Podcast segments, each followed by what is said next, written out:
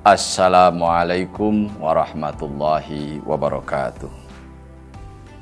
Saudaraku yang dirahmati Allah Subhanahu wa taala. Allah Subhanahu wa taala berfirman, "Wa qala syaitanu lamma amr." Bahwa setan nanti akan berkata ketika Allah Subhanahu wa taala telah menetapkan dan memutuskan ahli surga ke dalam surga, ahli neraka di dalam neraka. Maka setan akan berkata di dalam neraka, kata setan, Innallaha wa'adakum wa'adal haqqa. Sesungguhnya Allah telah berjanji kepada kalian dengan janji yang pasti akan ditepati. Namun kata setan, wa'adtukum fa'akhlabtukum Aku pun pernah berjanji kepada kalian wahai para pengikutku, tapi aku mengkhianati kalian. Wa ma kana alaikum min sultan. Kata setan, saya tidak memiliki kuasa, kekuatan untuk memaksa kalian agar mengikutiku.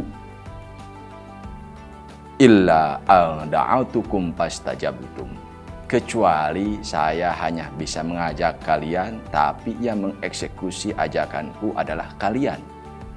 Sehingga kalian sekarang berada di dalam neraka bersama-sama dengan saya, kata setan. Oleh karenanya, Fala talumuni walumu angfusakum. Ketika kalian sekarang ada di neraka, janganlah kalian menyalahkanku, menghinaku, mencaci makiku, tapi caci makilah, salahkanlah diri kalian sendiri. Karena toh yang melakukan perbuatan maksiat adalah kalian. Saya hanya mengajak saja. Kata setan, Ma ana bimusrihikum wa ma antum bimusrihiyya. Saya tidak bisa menolong kalian dan kalian pun demikian tidak bisa menolong saya.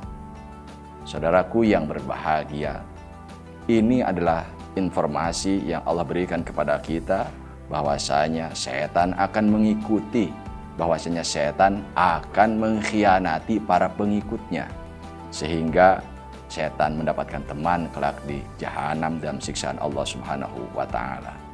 Setan diciptakan oleh Allah sebagai ujian kepada kita agar kita berlomba-lomba mendapatkan ampunan dan rahmat Allah Subhanahu wa taala apakah kita mampu mengalahkan tipu daya setan atau tidak.